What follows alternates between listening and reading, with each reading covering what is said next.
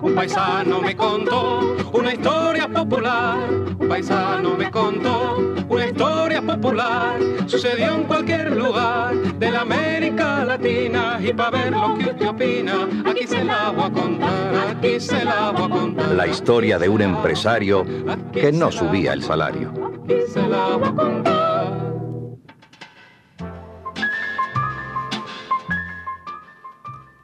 Estimados colegas, no somos indiferentes a los reclamos de los trabajadores de Textiles Bordabella S.A. Pero lo cierto es que nuestra empresa no está en condiciones de atender a esas reivindicaciones. Ah, la crisis en general eh, es mundial. A pesar de esto, nuestra fábrica, aunque modesta, ha cumplido escrupulosamente todo lo que señala el Código del Trabajo. Nuestros salarios son, digamos, austeros. Austeros pero seguros. E incluso están por encima del mínimo que marca la ley. Definitivamente, estimados colegas, no habrá aumento de salarios este año. Espero que ustedes apoyen esta decisión. El señor Jaime Bordabella, presidente de la junta directiva de la empresa Textiles Bordabella Sociedad Anónima, cerró cuidadosamente la carpeta de los presupuestos y abandonó el salón de reuniones. Bajó con prisa por las escaleras de la segunda planta donde estaban las oficinas de la administración y salió a la calle. Su señora seguramente lo esperaría en el auto. No se mueva. Que no se mueva, le digo, no grite. Pero si hombre muerto. Estoy encañonándolo. Entra ahí, vamos.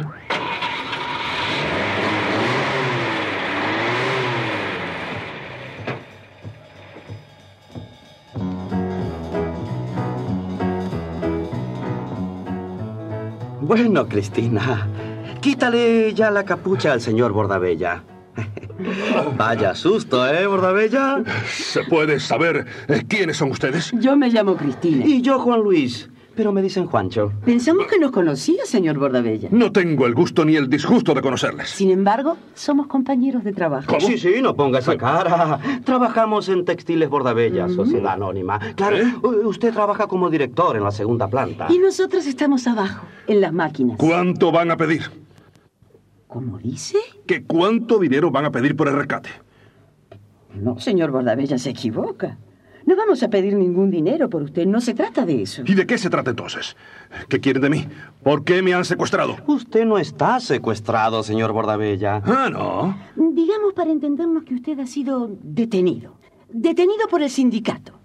Juancho y yo somos sindicalistas. Terroristas querrán decir. Oh, no es para tanto, señor Bordabella.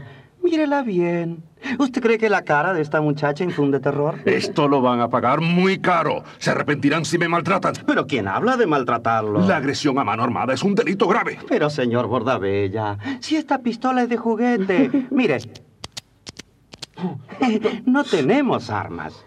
De todas maneras, le recomendamos que no intente escaparse. ¿Entiende? ¿Dónde estoy? Quiero saber en qué cloaca me han metido. Pensamos que aquí podría estar cómodo. Esta casa se parece bastante a la de Juancho o a la mía. He dicho que ¿dónde estoy? Siéntase como en su casa. Relájese, afloje esos nervios. Vamos, póngase cómodo. Y póngase contento. ¿Sabe qué día es hoy? ¿A qué no lo sabe?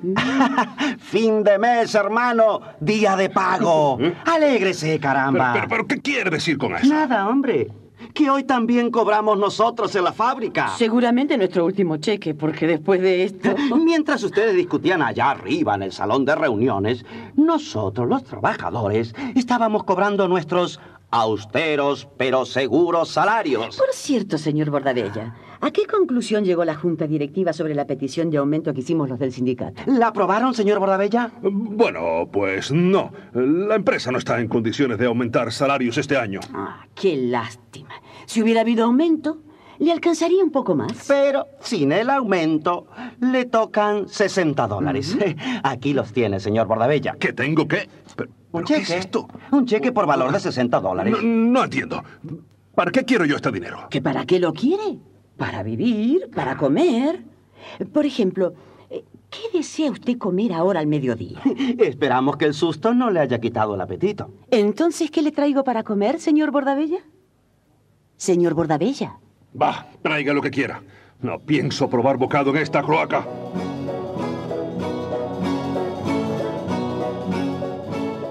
Señor Bordabella, ¿Qué? seguramente usted estará preocupado por su familia. Mi familia. Y es natural, pero no se angustie. Nosotros llamamos a su mujer hace un rato y le explicamos que usted va a pasar una temporada fuera de casa. ¿Ustedes hablaron con mi señora? Eh, Sí, pero desde un teléfono público. Usted comprende, a estas horas la policía debe andar buscándolo por todos los rincones. ¿Qué dijo mi señora? Su mujer dijo que, bueno, estaba un poco nerviosa, como se imaginará.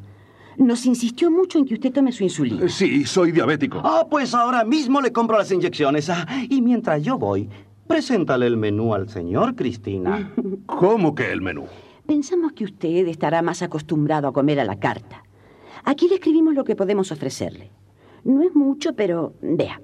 Aquí los platos. Aquí los precios, como en un restaurante.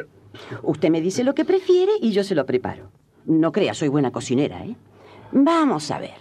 Aquí tiene filete a la plancha con papas, o pescado, carne guisada con arroz.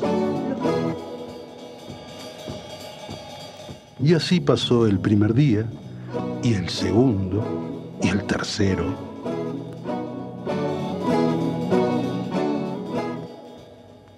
¿Hasta cuándo voy a estar aquí encerrado si se puede saber? Pero, señor Bordabella, los hombres de negocio como usted siempre andan quejándose de que no tienen tiempo para descansar. Pues venga, aproveche esta oportunidad, hombre. Dije que hasta cuándo voy a estar aquí encerrado. Una temporada. ¿Cuánto dura esa temporada? Eh, pongamos un mes. Pero, ¿un mes? ¿Qué se han creído ustedes? Yo no puedo estar gastando mi tiempo con un par de estúpidos hablando de estupideces. Lo que está gastando es su dinero, señor Bordabella. Bah. Tengo que hacerle un llamado a la moderación. Apenas lleva usted tres días con nosotros y ya va usted por más de 30 dólares. A ese paso se le va a terminar el salario antes de llegar a mitad de mes. ¿Salario? ¿Qué salario? ¿De qué me está hablando usted? Que sus fondos disminuyen, amigo. Claro, es que usted no se priva de nada, hombre. La carne está carísima, por las nubes. Anda, y usted la pide en el almuerzo, en la cena. Yo por eso a mis hijos ya se lo he dicho. Muchachos, la carne a fin de mes, los días 31. Y como la mitad de los meses solo llegan a 30, Y pasaron cuatro, cinco, seis días. Una mala noticia, señor Bordabella. No será peor que la incomodidad que estoy pasando aquí. Se trata de sus fondos. Mira, estuve echando cálculos y, y de su salario de 60 dólares, apenas le queda un dólar con 47 centavos. ¿Qué me están insinuando? insinuando nada. Le queremos decir que estamos en la primera semana y, y ya a usted se le acabó el dinero. Bueno, tendrá que apretarse la correa y comenzar a practicar el deporte favorito de los pobres. ¿A que no sabe cuál es? Pasar hambre. Si no es molestia, deje la conversación y tráigame la comida, por favor. Usted no ha entendido, señor Bordabella. A usted le queda un dólar con 47 centavos. Con ese dinero usted tendrá que arreglarse hasta fin de mes. ¿Pero qué dice? Entonces no voy a Y pasaron siete, ocho, nueve días. No puedo seguir así. Llevo dos días sin comer, sin cenar. Voy a desmayarme. Tome un poco de agua con azúcar. Así entretengo yo a mis hijos cuando les pica la tripa. No puedo, soy diabético. Necesito mis insulinas. Es que se acabó la plata, señor. No hay ni para medicinas. Ustedes, ustedes están abusando de mi paciencia. No, no diga eso, señor Bordabella. Lo que pasa es que usted la pierde muy pronto. A las dos días sin comer y ya se desespera. Tráiganme ahora mismo de comer. Eso quisiéramos, señor. ¿Pero con qué? Repito, tráiganme ahora mismo de comer. Ah, Si quiere podemos ir a la fábrica y pedir un adelanto de sueldo. Ah, Ah, pero claro, si mal no recuerdo, fue usted mismo quien rechazó esos adelantos. Porque dijo que, que los obreros nos malacostumbrábamos así. Necesito comer. Tengo hambre. En el bolsillo de mi chaqueta tengo la billetera. Tengo dinero. Bastante dinero no, para no, poder... no, no, no, no, no, no, no, señor Bordabella. Eso sería jugar con ventaja. Eh, con que a usted le gustan las trampitas, ¿eh? Ustedes son unos sádicos, unos chantajistas. Quieren matarme, quieren matarme. Al contrario, señor Bordabella. Si por ayudarle no le hemos cobrado todavía sus gastos de alquiler de casa, ni el agua, ni la luz, ni el gas de la cocina. Bueno, tendremos que poner eso de nuestro bolsillo. Esto es un abuso, una injusticia. Y dígalo bien alto, señor Bordabella. También nosotros lo gritamos en el sindicato, pero los patronos nunca nos hacen Tengo caso. hambre, tengo hambre, necesito comer. No aguanto más. Eso mismito decimos nosotros. Y ya ve, aguantamos. Seguimos vivos. Quiero volver a mi casa. Déjenme volver a mi casa. Tengo que ver a mis hijos, a mi mujer. Tengo, tengo hambre. ¿Cuánto tiempo van a tenerme aquí encerrado? ¿Cuánto va a durar esta tortura? Para usted, un mes. Para nosotros, toda la vida. Para nosotros y para los 300 obreros que trabajan en su fábrica. Para los 300.000 obreros de este maldito país, en que unos se comen en tres días lo que otros tenemos que estirar para todo el mes, para todo el año. Por favor, ustedes son, son hombres como yo. Tengan un poco, un poco de compasión. Compasión. Bonita palabra. Ojalá la repitiera usted en la próxima junta directiva. Los ayudaré, sí, sí, sí, sí, sí, sí, pr- prometo ayudarlos. Pero debe de comer. Tengo hambre. Déjenme ir y los ayudaré. Déjenme salir de aquí, por favor. Por favor, déjenme. Por favor.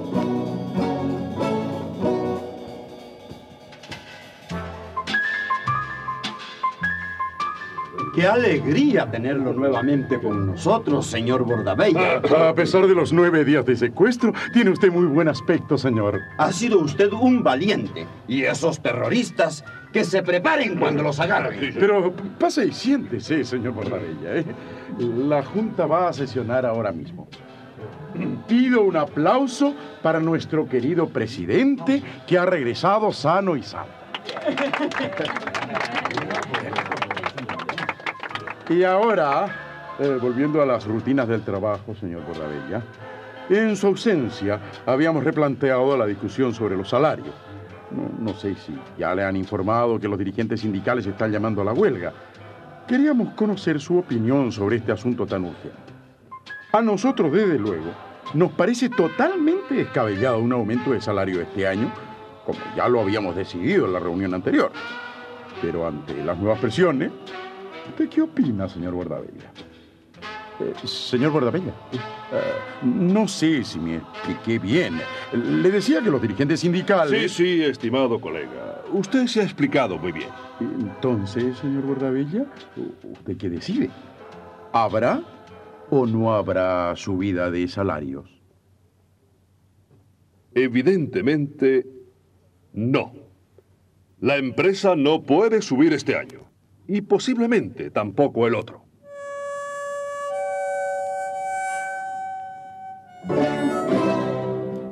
Hace 15 años, la mitad de los latinoamericanos contaban con 60 dólares para vivir a lo largo del mes. En 1980 el empobrecimiento había aumentado. Ya eran las tres cuartas partes de los latinoamericanos los que tenían que vivir con esa misma cantidad.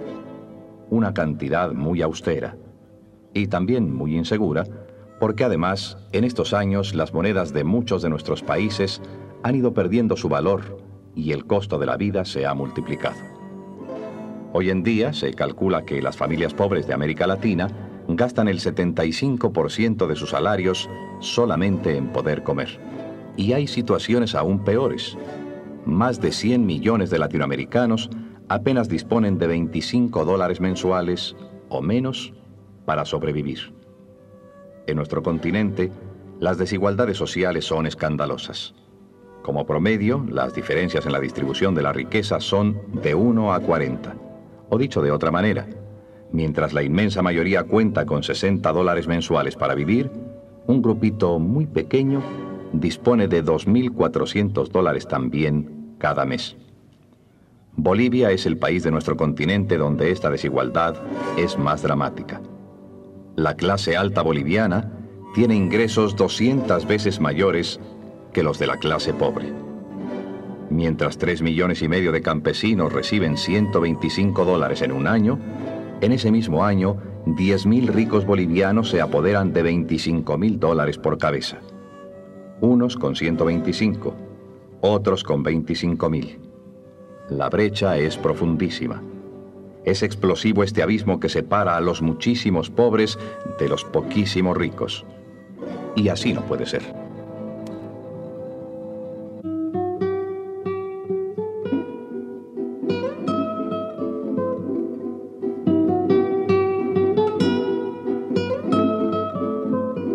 Un paisano me contó.